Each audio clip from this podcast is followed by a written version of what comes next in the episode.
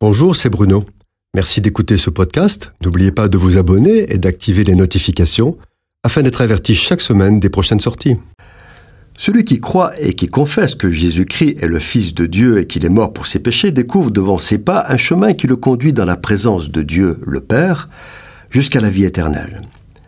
Cet accès au Père et à la vie éternelle est le privilège de ceux qui sont nés après la mort et la résurrection de Jésus-Christ.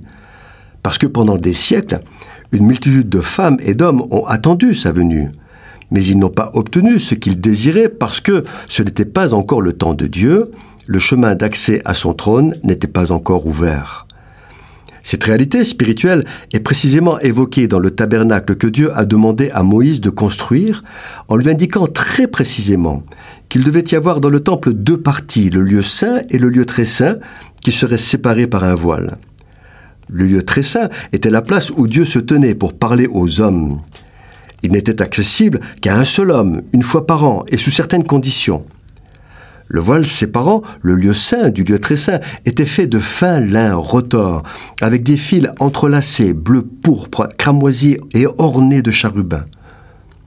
On l'appelait aussi voile de couverture, parce qu'il était placé sur l'arche de l'Alliance pour la couvrir et la protéger des regards pendant son transport dans le désert.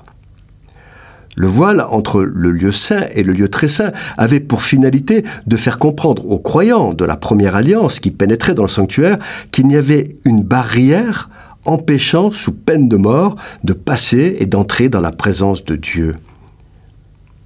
Le Saint-Esprit montrait par là que le chemin du lieu très saint n'était pas encore ouvert tant que le premier tabernacle subsistait, c'est-à-dire tant que le Messie ne serait pas encore venu. Aujourd'hui, il n'y a plus de lieu distinct, parce que Christ a pénétré dans le lieu très saint, non avec le sang d'un animal sacrifié, mais avec son propre sang. Et cela s'est produit lorsque, sur le bois du calvaire à Golgotha, il a remis son esprit à son Père, décidant lui-même du moment où il devait le faire. Alors, à ce moment très précis, le voile de séparation entre le lieu saint et le lieu très saint s'est déchiré en deux depuis le haut vers le bas. C'est Dieu lui-même qui a déchiré le voile. Depuis ce temps, l'enfant de Dieu consacré à l'Éternel pénètre par l'Esprit dans le lieu très saint, dans la sainte présence de Dieu. Il y pénètre dans la louange, dans l'adoration, dans la prière, dans l'unité de la communion fraternelle.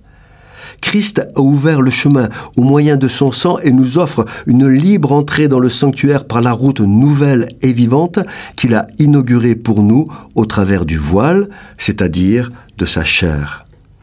Le voile est totalement déchiré parce que l'œuvre de Jésus est parfaitement accomplie. Par le voile déchiré, il inaugure la création d'un nouveau peuple greffé sur le premier, c'est le peuple des enfants de Dieu.